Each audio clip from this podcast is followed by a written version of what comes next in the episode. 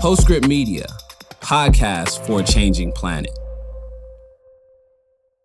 Uh, probably like our callers. You know, you look around, you're like, well, I need to buy something nice, but what? Because I'm really uncomfortable buying fancy clothes or anything. And I tried one of my dad's hand me down Zegna suits and I looked a little like an Italian mobster. So I, I passed on that look uh, for conferences. And uh, uh, I feel like every every man's tried the Zegna and been like, yeah. Nope. No. Like, yeah. I'm, I'm, only in my 30s. You know, come on. I, yeah. yeah. Um, Maybe if I were 30 years old. Yeah. This is Hot Buttons, a show about the future of fashion and culture on a changing planet. I'm Christina Binkley. I'm a contributing writer at Vogue Business and the Wall Street Journal. Well, this week we're turning to our call in line. And you know what? We listened to the first voicemails. We were a little surprised to hear that they were all from men. Well, duh. Anyone who's been paying attention knows that men are the fastest growing segment of fashion spending, but we have obviously been neglecting them on hot buttons. So here goes. We're going to try and answer their questions in this episode and talk more broadly about men's fashions and if the approach to sustainability is any different than women's. And as always, we'll look at the week's headlines to see if the fashion industry is making progress towards sustainable futures or not. Rachel Kibbe of Circular Services Group is in New York. Rachel, how's it going? It's going great. How are you, Christina? I'm doing good. Thank you. And the CEO of Thrilling, Shilla Kim Parker, is coming to us as always from South Salem, New York. Hey, Shilla. Hi, Christina. To get rolling, I was going to ask you guys to tell me something fabulous that you ate this week, but then we all woke up. something fun and non-fashion related but um, then we woke up and this yay yeezy yze thing happened in paris and some of us Ugh. were so triggered that I figure we might as well just leap right in. Kanye West, now known as Ye, had a surprise fashion show in Paris yesterday. And while the clothes were sort of interesting, no one is talking about them because of what Ye wore and what it means. Uh, Rachel, do you have thoughts to share on Ye's White Lives Matter tee? Shilla, you too. Well, first of all, I was saying before the episode, I think we should give him as little airtime as possible because this is part of the problem. And that's why we're not going to devote a whole lot of time on this episode to speaking about it because he doesn't deserve it. All I want to say is the fashion industry is at fault for continuing to line his pockets. These companies, including Demna from Balenciaga, have such little foresight that they continue to hire him and leverage his audience when he is clearly a sick, sick person. And not only sick, he is aligned with Trump. They are very good bedfellows. And he seemingly shows signs of being abusive and narcissistic, in, along with being untreated for his mental health problems. He is racist, he is violent, and he incites uh, and inspires a lot of bad behavior among uh, um, people that um, are fragile. Uh, we have a very fragile country right now. And I don't think it's funny. I don't think he should be allowed to be given a platform any longer by the fashion industry. Gap should not have hired him. Balenciaga should not have allowed him to open a show. Um, he has proven time and again to be not a great human. I watched the Kardashians. He it was abusive towards Kim on camera on multiple occasions, which no one talked about. And uh, it just it makes me really upset that we continue to allow him to have a platform.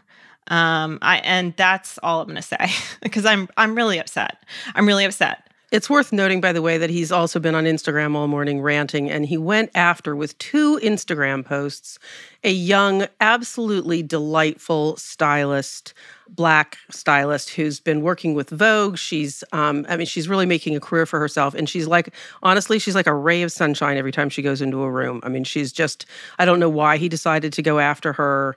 Um, I'm not going to name her because I don't want more people going and looking after her. She, I, I hope, I hope she has a quiet day.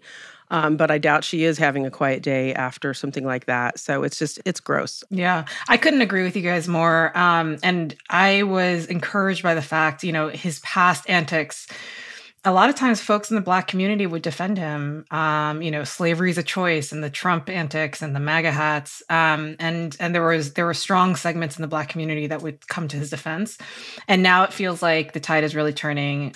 And I think it's also worth really engaging with why what he wore is so problematic because I also see some strands of what's the big deal with that phrase, mm. White Lives Matter um, and why the big reaction. Um, and there's this black producer, Van Lathan, um, who, and I'm going to read what he wrote because I think it's it's worth reading, and I think he says it quite eloquently.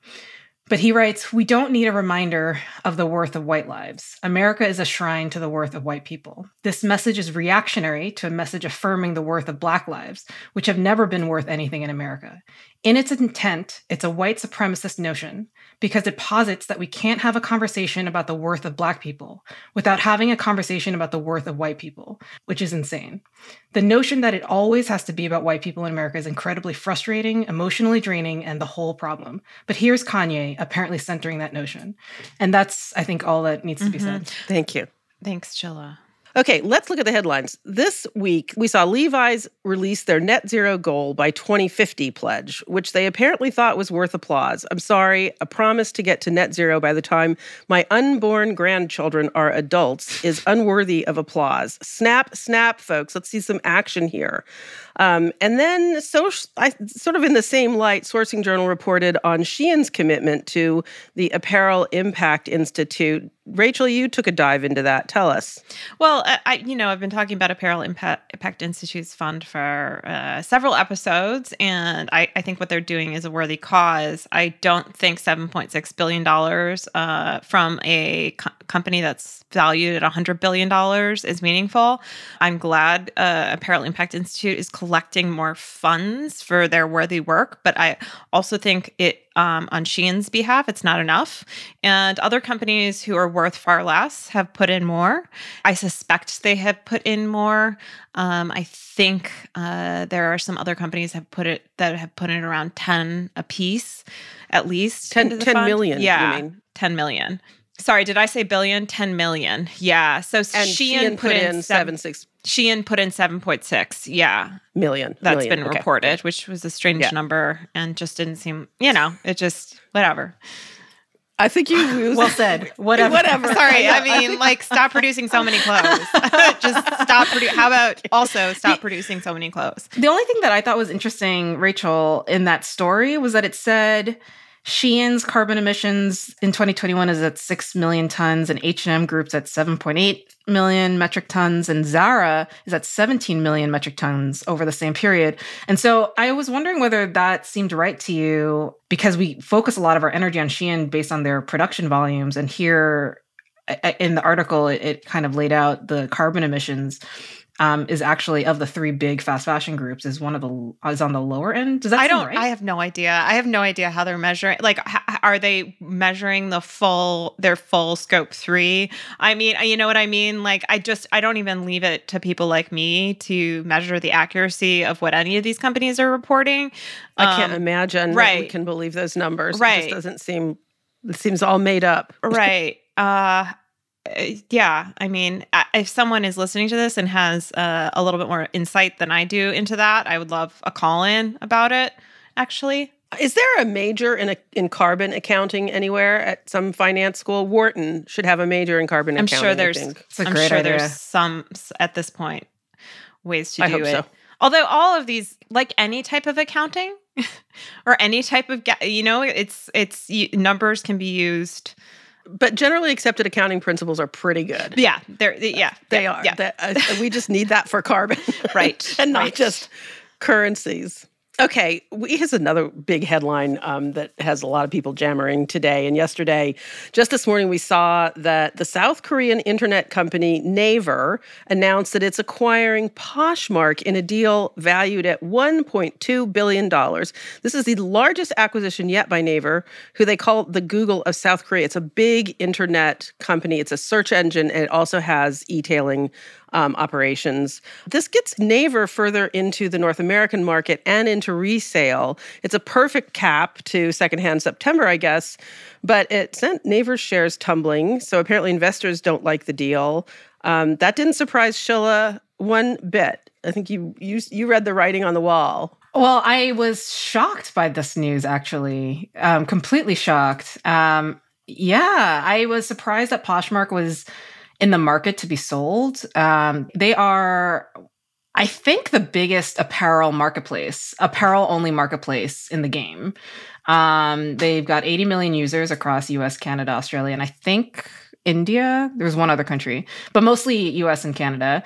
They only IPO just the beginning of last year. Um, they came out, they uh, set their price at $42 a share, which gave them about a $3 billion valuation. Um, like everybody, they're down a lot this year. They're down about 80%. Um, and this valuation, I mean, this acquisition valued them at 1.2 billion. So I was surprised that, you know, if you look, listen to their last earnings calls, the CEO is, was really focused on getting to profitability, one, and two, expanding categories. But they were very well positioned because they were, they're such a juggernaut.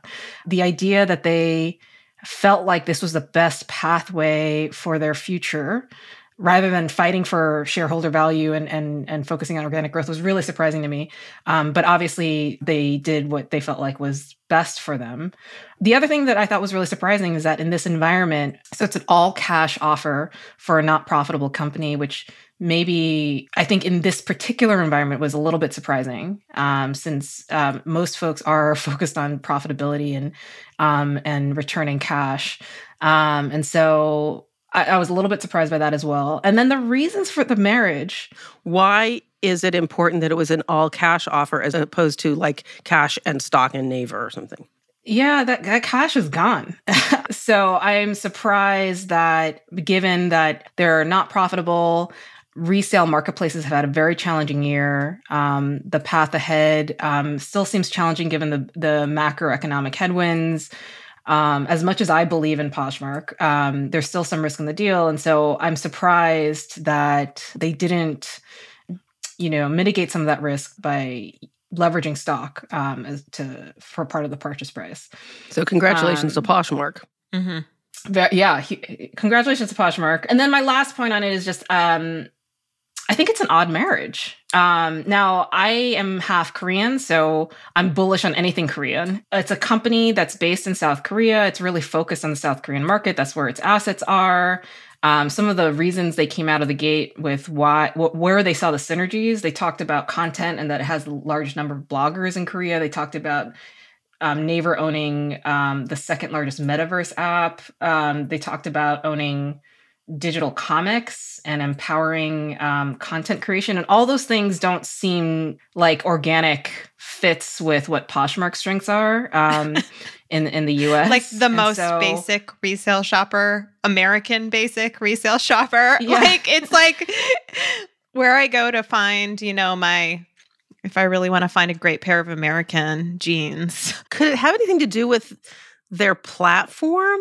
That like, is there something special? I mean, I literally, I'm not suggesting there is because I don't know of it. I just that's the only thing I could think of is maybe there was something about the technology that Poshmark has developed. I'm sure. they talk about wanting to enter the US market. This is a great way for them to enter the US market. Now, I think that they can absolutely make it work. There's certainly um, some really interest, interesting strategic directions they could go. Um, but I, I think it, it'll probably be um, a lot of work um, to bring those synergies to life. Anyway, very surprising, really interesting to see where it goes. Um, and, and certainly, I think indicative of the growing consolidation we're going to see in the space. I do think we're going to see more mergers um, across resale companies um, and startups in the space. care care to take any guesses?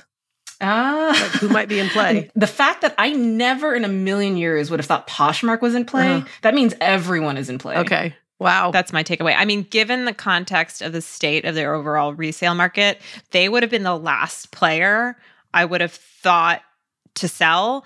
And so I don't know if they have cold feet or as like the smartest or just luckiest. Um, because obviously this they had been probably planning on this for a really long time.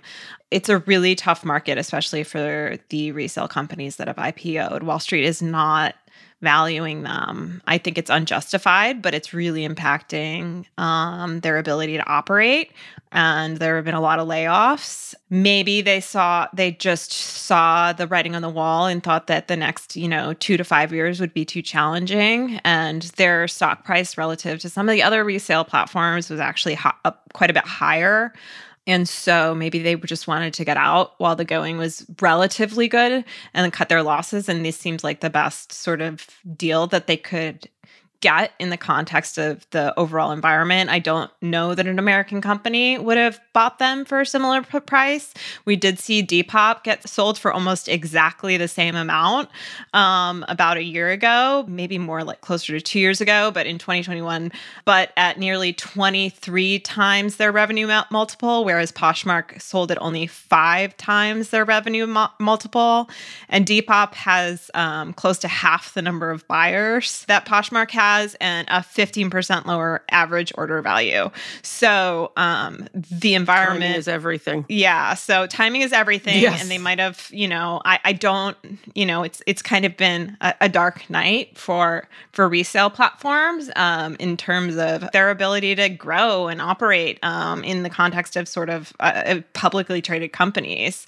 I don't know a whole lot about like the shopper in South Korea. So Depop sold to Etsy, and my understanding is that it operates as its own company, although Etsy owns them. And so I wonder if Poshmark will be sort of knowing that there's such cultural differences, and obviously American shoppers are going to be different than South Korean shoppers. I wonder how much they'll let them continue their sort of planned growth trajectory. No, they're keeping the CEO. That says a lot. He's sticking around. So and he's the founder. I thought it was really interesting that the CEO of uh, Naver is a 40 year old woman who went to Harvard undergrad and later law school. And so she is a young woman who understands the resale, the opportunity of the resale market. So Yeah. I thought that was interesting. You always got to bet on Koreans. Okay, well, you. I, Their interest in fashion is huge. Yeah. I mean, really, they, they have um, proven time and time again to be just absolutely avid consumers of fashion at all levels. We should also acknowledge that the real winners in this whole deal are the VCs that backed Poshmark in the first place and got out at the $3 billion valuation instead Mm-hmm. Right. of the $1.2 billion. right. Congratulations to them. Take us, take us out to dinner, guys. a lot of winners based on that metric last year. Yeah, yeah, exactly.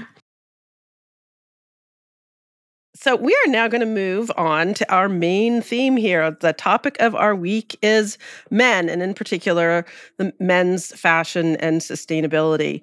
People have been emailing, tweeting, and DMing us with their fashion questions and comments, but fewer have left voicemails. And you know what? The first ones to leave a message were men, really earnest men looking for help navigating the confusing world of clothing retail when looking to shop sustainably. So, we're going to take this on today and see how we can help. First, let's have a quick listen to one of our messages, which gets right to the point. Hi, my name is David in Indiana. I've been a big fan of the show since it started. Uh, I'm just wondering if you could talk a little bit about what the sustainability challenges are that are different in the context of menswear versus uh, versus women's fashion. It seems like it's been most, your show's mostly covering women's fashion so far, uh, and I'd love to hear comparisons. Thanks. Keep up the great work. When we're talking about sustainability for men's apparel, we need to recognize that the men's market has been trending toward women's shopping habits since about 2009. More men are shopping based on style trends, and the sales growth of menswear has outpaced women's for the past decade. So the same tenets apply to all apparel. Buy less, buy better, repair more if you want to think more sustainably. I find it personally watching this play out over time, it's occurred to me that men at one time actually were more sustainable fashion consumers than women were. I don't I don't think that's the case anymore, but that's certainly what was traditional and having suits in their closet that they cared for and dry cleaned and repaired. Shilla, speaking of resale sites, where can men, let's just throw out some options here. Where can men look for great selections of previously owned garments? Yeah, you know, I think a lot of the platforms that we've mentioned in the past um, also sell men's. Um, so Poshmark, The Real Real, Etsy, eBay, every major platform is going to have a sizable men's collection. Thrilling as well. And then there are folks that have been um, historically more centered on men's. So Grailed is focused focused exclusively on men's, and then StockX and Goat, which um, is now unisex, but kind of historically had more of a male centered audience um, focused.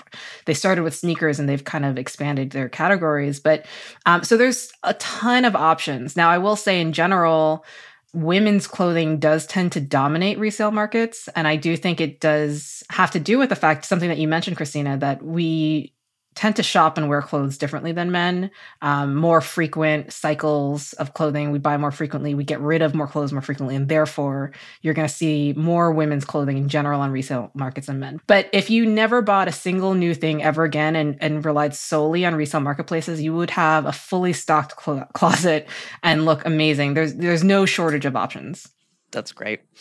Rachel, I feel like we talk about women's wear to the exclusion of men's wear even when it comes to circularity. And I'm wondering if you see differences in the circularity of men's and women's fashions, or is it really just one industry? Well, I think, you know, as our, our listeners probably understand now, circularity is complicated and it's not just one thing. So, the logistics of circularity uh, at the end of the value chain for recycling obviously would be, or life extension of clothing, the logistics or how you get things to the next place exactly the same. But to Shilla's point, the marketing side or the resale side, both from actually new clothing, more sustainable clothing, or used clothing, is quite different for men between men and women. So, if we're talking about circularity in terms of life extension of clothes or reuse, men wear the hell out of their clothing. Not only do they buy less and turn over their wardrobes less, when it does ultimately get to a thrift store, it's often more worn out and less fit for resale, um, which is not necessarily a bad thing. It's just less exciting sometimes, I think, for men to shop used. And some of the big resale platforms, I don't think ThredUp uh, has men's at all. And from a marketing perspective, it's very different to market to men and women. They're two different customers. The sizing's different. It's challenging. So um, smaller stores, uh, especially online based, that have to deal with single unit SKUs, often will choose one or the other to start because it's just challenging. There's a challenge marketing to both men and women at the same time. So I actually reached out to some of my male friends to ask them because I don't consider myself a men's fashion expert at all. So anything I'm telling you right now is things that I've done research on or asked some of my friends. So my friend Adam, I texted him this morning because he he is so good. He he will take me vintage shopping and like pick out the best dress for me. Yeah, oh. he's got such a great eye. Uh, can I be friends you can absolutely be friends with Adam. Adam is the best and um, would be friends with anybody. So he said there's really not that much that not that many good fashions places. That, uh, they're just cowboy shirts and plaid tech guy shirts. They haven't updated men's buying since 2002. And this is kind of the overall sentiment I've gotten from men. Men are like frustrated. Was he talking about at resale stores or just in general at all both men's fashion both so what you're finding in new well he's not hype beast he's not he's not gonna and i've seen that like he doesn't want balenciaga but he doesn't want a tech bro, a Faherty, and I love Faherty. You know, he has. I don't think men are being given a whole lot of in between. So, for the men who are confused about how to shop more sustainably, if you want to buy something new, if you're not ready to buy used or you want to mix it up, I would say what I say to women. It's very hard to know how sustainable something is until greenwashing is regulated. So, go for durability, go for quality, put some money into it.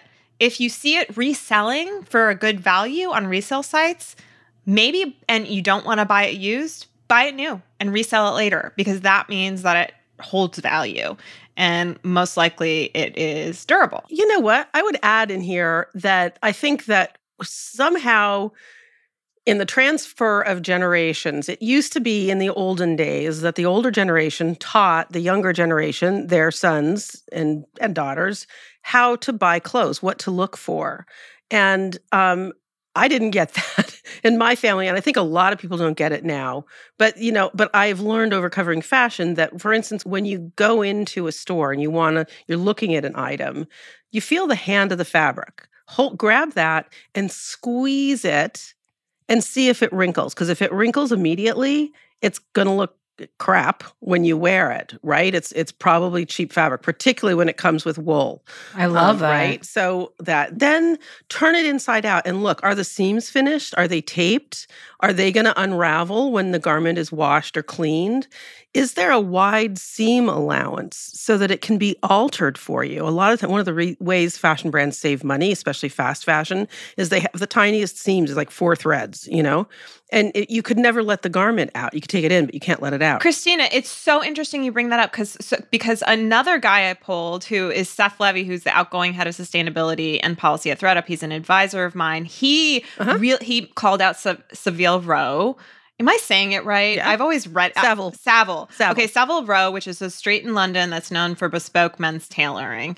So he said, he said, you know, so Prince Philip was known for having suits tailored for 50 years, and he he sent me this link to this website, Anderson and uh, Sheppard, um, that says on the website uh, that the clothes are meant to be passed down for generations. Our clothing is built to last and contains generous amounts of inlay allowing for it, be, it to be altered over the years as your shape changes or as it's passed down between generations. That's what it says on the website. And it's like, we don't think about our clothes like that anymore. And that's going to be an investment, but you could have it for generations, literally. and your shape is going to change over the span of your life. So you have to be able to alter your clothes, which requires, by the way, quality fabric.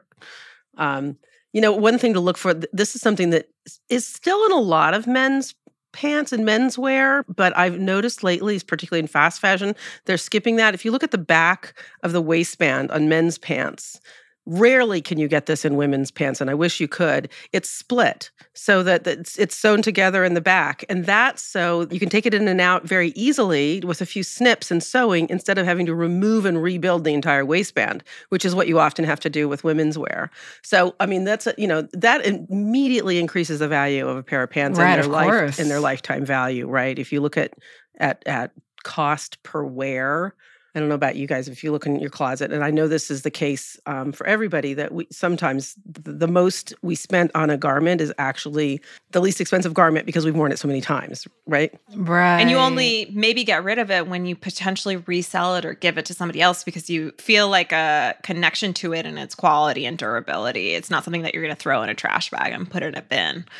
I know a lot of men shop like this. Not all, but a lot. Just tell me what to buy. Like, just tell me what to buy. So I made a list of a few brands. If they don't want to Oh, buy used, would that be helpful? Nice. I, I mean, yes. I, I they're just brands I kind I trust and I think are going in the right direction. They're not perfect. Okay, let's let's I'll go through it. Okay, shoes, Veja, On Running, Nisolo, and then Bombas the socks. I like that company a lot, and Allen Edmonds because they have repairs.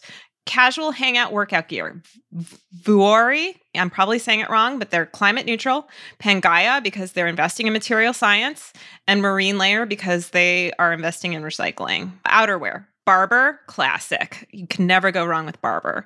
Patagonia, built for a lifetime. Arcteryx, incredible uh, repair programs. Timberland, forefront of uh, circularity and and sustainability for a big big brand. Carhartt and Pendleton, classics. Work more formal. Burberry, they've got a net zero. Unlike Levi's, they've got a net zero commitment by 2040, not 2050. Faherty, they're smaller, but they really mean it. Um, they make really sort of classic built to last clothes. Billy Reid, I think they're made in the United States. Paul Smith, every man I know love who who likes fashion has some Paul Smith. Brooks Brothers, if it's made in the USA, I've heard they're better made if you if you find they're made in the USA labels and Brooks Brothers from the 80s in particular. And then someone suggested Drakes of London for ties. You know, there's a few um there's a few smaller companies that came across my radar. One was is a Swedish men's basics brand called Asket. I thought they were interesting because they're working towards 100% traceability from farm to finished garment. And they're including a receipt in each garment you buy about their impact, where it came from, um, water consumption, energy. So they're trying their best um, to be 100% transparent through their entire production and supply chain. There's a there's an LA brand called Older Brother. Um, they started using ingredients like mushrooms and sea kelp. That's the only way they dye their clothes. Um, they source all of their materials from Japan, um, and they're all made in LA. And then the last brand that came across my radar is called JCRT. They partner with a, a company called Resonance Factory, um, which handles all production in the Dominican Republic anyway those were those were three kind of smaller brands that that came across my radar for men. You know there, there's a there's an online platform called garmentory that doesn't get enough shine but they do a really good job. I'm sure Shell you know of them but i came across them again and every time i visit their website they're doing better. That now they have not only new clothing but resale and vintage clearly for men and women and um, some really great brands really well made brands. So Guys, we have spent most of our lives listening to men opine on women's issues, and here we are doing the same thing in reverse. It turns out that we have an actual man on our podcast team who is living these actual issues in real time. Scott Clavenna, come on down. Hi, Scott. Hey, you guys. This is fun. Thank you for having me on. Thanks for coming. yes. Um, quick background here. We were talking we, we have all along this path of of hot buttons um, sort of watched scott's interest in fashion blossoming. It turns out that's not actually completely new. It's been going on sort of um, evolving over many years. And scott filled us in on that in slack this week. It was fascinating. I feel like your fashion journey scott is very relevant to the industry today. So could you just walk us briefly through how you evolved from a punk enthusiast to a fascination with men in pleated skirts? uh, yes, Does, every man goes through that, right? Um, okay, sure, so sure. all right. So back in the '90s, I guess. So I'll date myself. I'm uh, mid 50s now. Um, but I was going to graduate school in the 90s. Gen X forever. yes very, very Gen X. Um, I was going to graduate school in the 90s, getting an MFA in creative writing, very much in like the artsy scene. I think the culture of fashion kind of draws on that, that the vibe in music then, and uh, at least the music I was listening to and the people I was hanging out with was very like anti corporate, very much don't sell out, you know, stay authentic. And in that context, with everyone I knew, was to just look poor, just jeans and t shirts. So, you know, thrifting in that light was not to find something really interesting or vintage. It was just like, I want to look like these clothes. The, the, the signal is like, I'm not corporate. I'm not, you know, aspiring to the upper classes. I am very much like ground level. Grunge rock was big, that, you know, all that. Um, so I was happy to be there because it's cheap and easy, you know, and comfortable. And so it was actually um, suited me just fine. But then over time, uh, and working and having some money and needing to get clothes to go to conferences and out to nice restaurants and everything, it um, I didn't know what to do. Uh, probably like our callers, you know, you look around, you're like, well, I need to buy something nice, but what? Because I'm really uncomfortable buying fancy clothes or anything. And I tried one of my dad's hand me down Zegna suits and I looked a little like an Italian mobster. So I, I passed on that look uh, for conferences. And uh, uh, I feel like every every man's tried the Zegna and been like, yeah. Nope. No. yeah. I'm only in my 30s, you know, come on. I, yeah.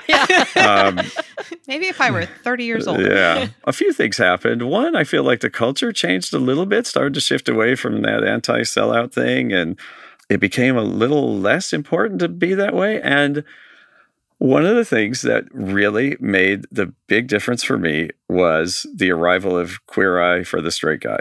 Um, and it was very much called, it originally was called Queer Eye for the Straight Guy. So I was the absolute target market.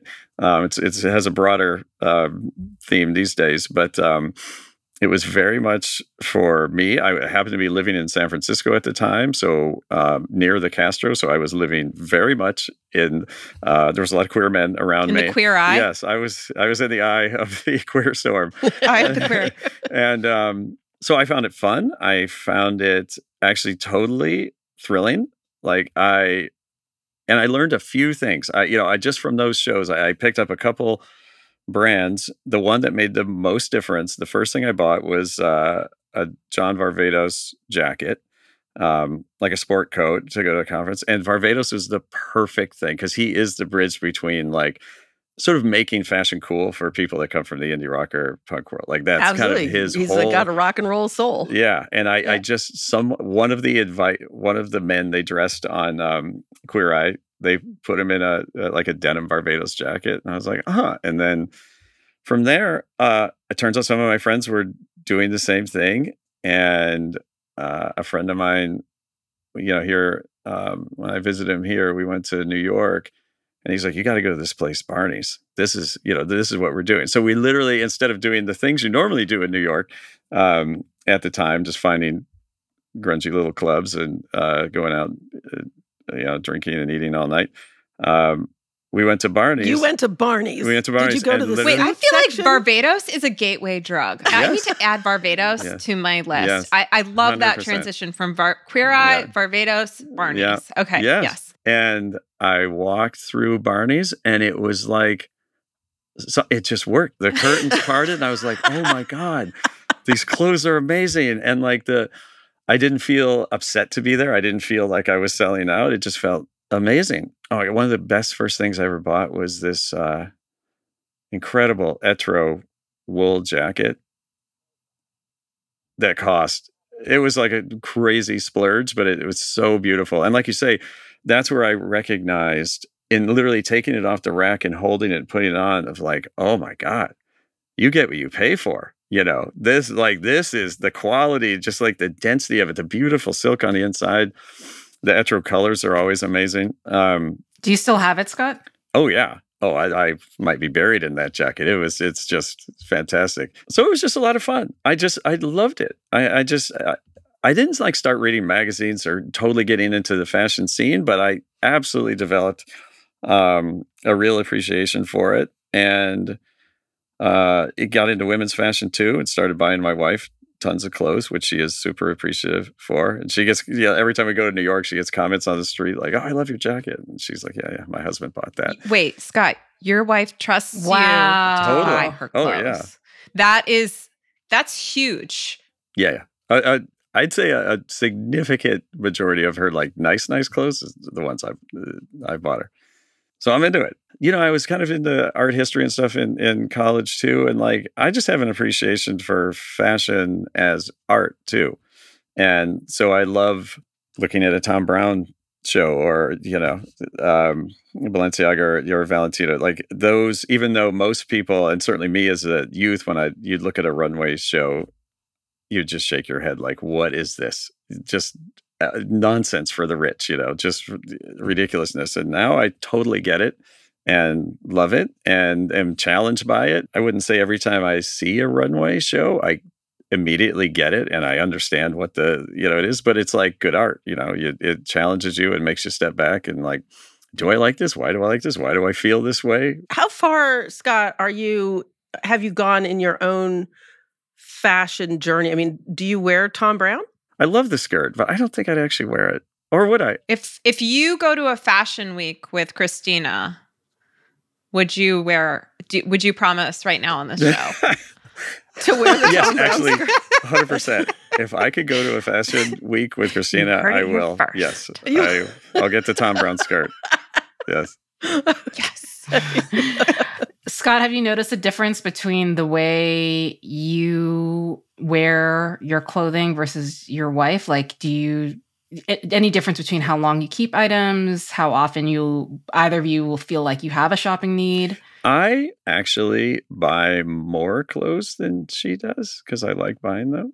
Um, I I have more clothing regrets than she does because I'll just buy stuff because it looks cool and it's like it's on sale and I'm like, oh my god, I gotta have that, and then I get it and I'm like, oh no. I will say, you know, it was interesting when you were just going down that list of brands and talking about their sustainability. My fashion journey did not include sustainability, even though along the way I was running Green Tech Media and uh, devoting my entire life to um, climate change and clean energy and everything. When it came to fashion, I just put it in another box and didn't even think of it as like where I would make a difference on sustainability. Um, and it's actually very recently, and I don't even know if I'm that good at it now. Like I still think of clothes as like the exception. Like if I want to buy something, I actually don't look too hard. For example, like when Zara came around to the US, I was initially kind of, del- I didn't even know it was fast fashion. I thought it was just a European, like a Spanish clothing, cool clothing place that came to the US. So I went there and it was like, oh my God, it's cheap too. This is amazing. And I had no concept of the notion of fast fashion or that that like by shopping at Zara, I was a part of that cycle at all. I was just like, oh, this is great. It's like European no style one did clothing. at that and time. Yeah. And and frankly, their stuff back in those days it was so much better made than what we consider fast fashion now. It was like a whole well nother made. level. I mean, of clothes you could you could It was still. so well made. Yeah. The problem with it in those days really was more that they were knocking off um, actual designers. Um, Yes, it did look familiar. And I guess that was kind of the good thing. It's like, oh, I could afford this. It's amazing. Scott, so I, I wanted to ask you because you brought something up um, before the show about Century 21, which I'd heard from other men that um, when it closed, it was a big loss. And I, I got when it closed, I got text messages from men saying, "Where do I shop now that they closed?" And I just thought it was like a cheesy outlet. I think I'd been once many, many years ago, but it turns out it had amazing gems at great prices. Incredible. Yes. So it was it was at the World Trade Center um, area. Uh, the friend who brought me to Barney's, that was his other New York secret. Like, okay, we're going to, you know, let's go to Barney's, but then we'll go to Century 21 where you can actually afford to buy the things that you just saw at Barney's. And um, again, like versus going vintage or thrift shopping, I, it was really exciting to get stuff new that was cheap.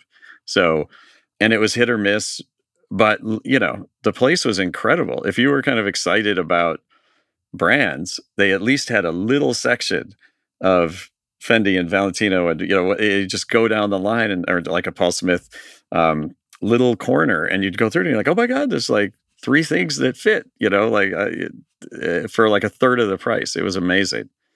And there, I guess if I bought something that I regretted, I at least could say, well, I got it for 70% off. So that's okay.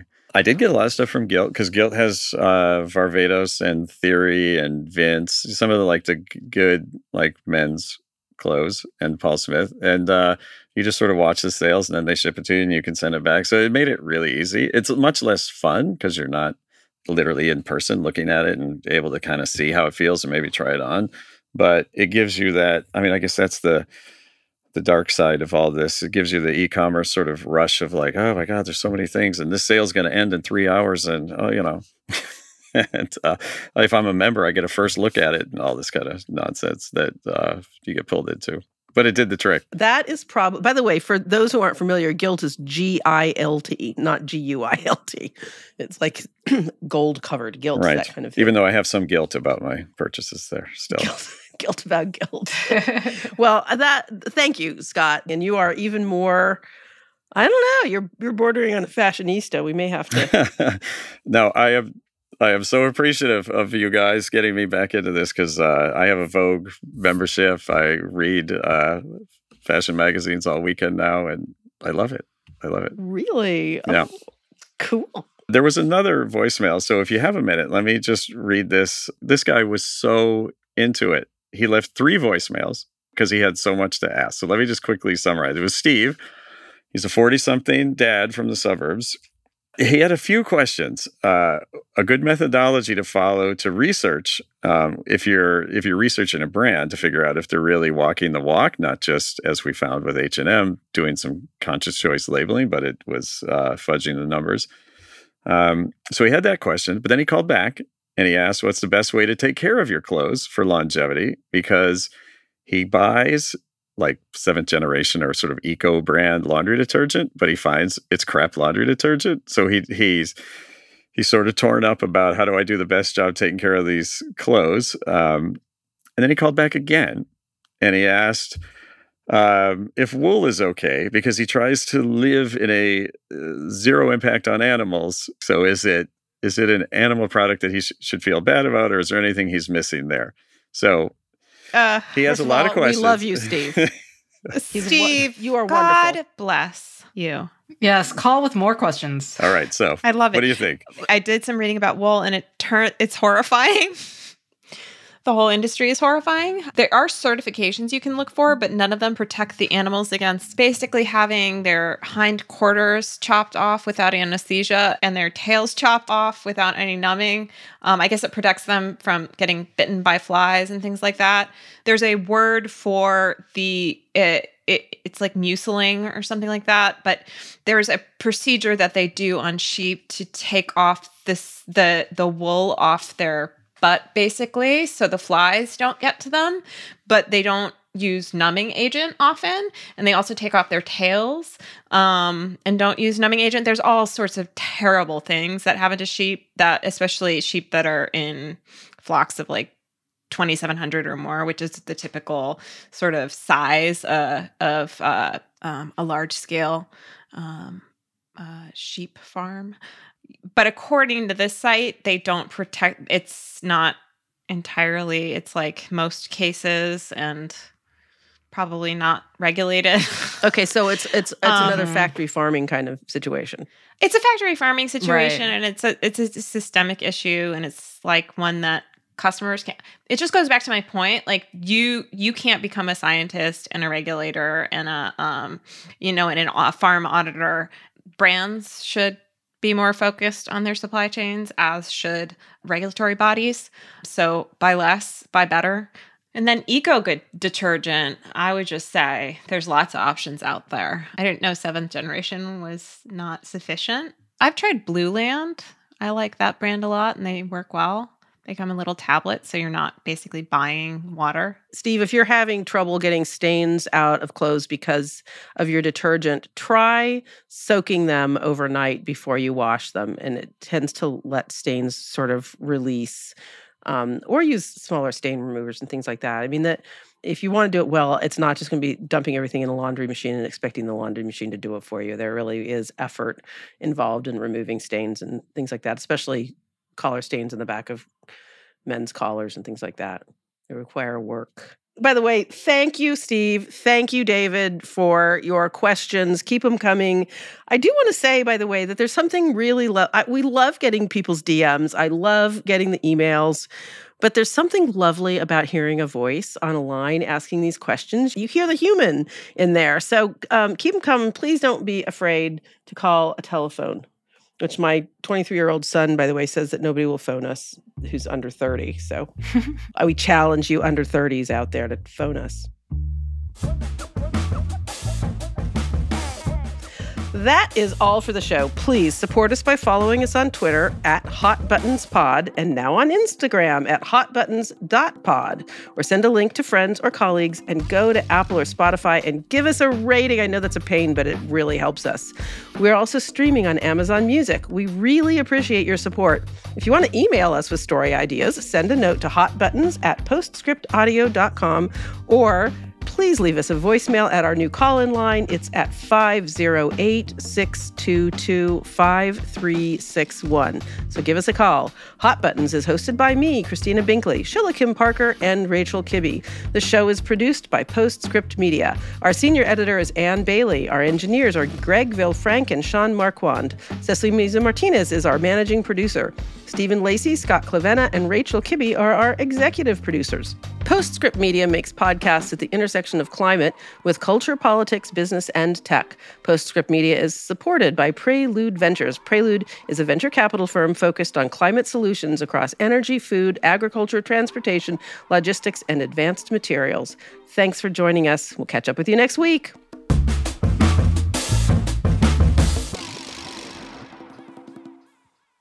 And he's like, You got to go to this place, Barney's. This is, you know, this is what we're doing. So we literally, instead of doing the things you normally do in New York at the time, just finding grungy little clubs and going out, uh, you know, drinking and eating all night, we went to Barney's. You went to Barney's. We went to Barney's. Did you go to the Wait, I feel section? like Varvatos is a gateway drug. Yes. I need to add Varvatos yes. to my list. Yes. I, I love 100%. that transition from Bar- Queer Eye, yeah. Varvatos, Barney's. Yeah. Okay. Yes. yes.